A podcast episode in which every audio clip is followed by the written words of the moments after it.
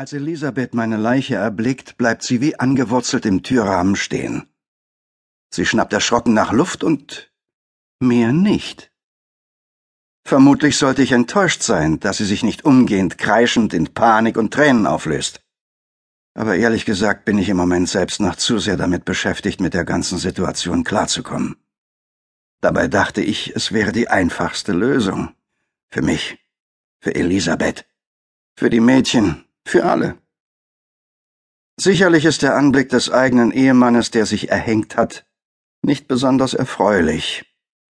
Allerdings ist der Schmerz ein anderer als jener, der einem zusetzt, wenn man tatenlos dabei zusehen muss, wie ein geliebter Mensch Stück für Stück von innen zerfressen wird, wie er von der Krankheit in sich aufgezehrt wird, bis immer weniger von ihm übrig ist und er sich letztlich vor den Augen seiner Lieben und Freunde ganz auflöst. Wie ein Geist. Natürlich hätte ich es niemals für möglich gehalten, dass ich noch mitbekomme, wie es weitergeht. Dass ich noch einen Kontakt zur Welt hätte, nachdem ich den Stuhl erst einmal zur Seite getreten und mein Schicksal der Gürtelschlaufe und dem Eichenholzbalken unter der hohen Decke meines Arbeitszimmers anvertraut habe. Doch ich sehe alles. Das Zimmer, in dem ich die letzten 25 Jahre fast zwei Dutzend Romanbestseller geschrieben habe.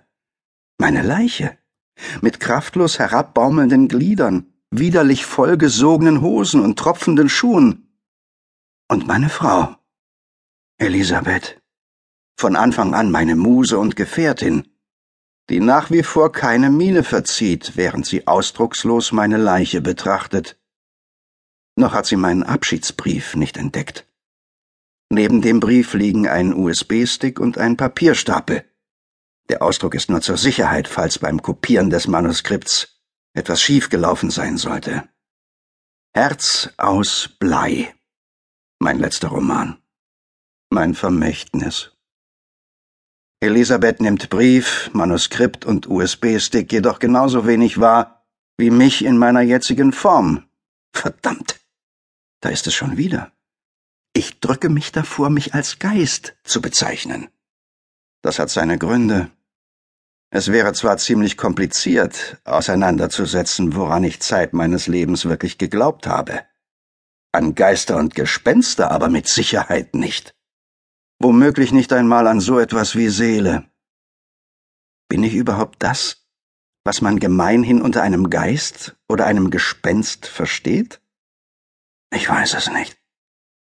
Ich weiß nur, dass nach der Panik und der Schwärze plötzlich dieses Gefühl absoluter Schwerelosigkeit kam.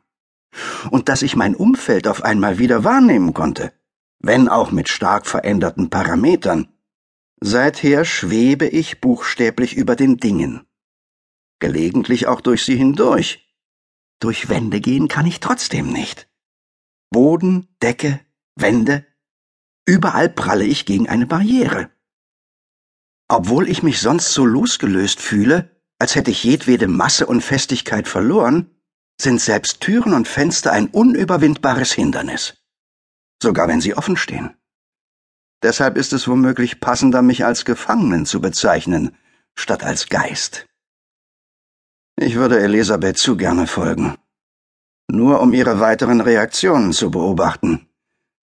Der Tod durchtrennt anscheinend keineswegs alle Fesseln schon gar nicht die des Egos.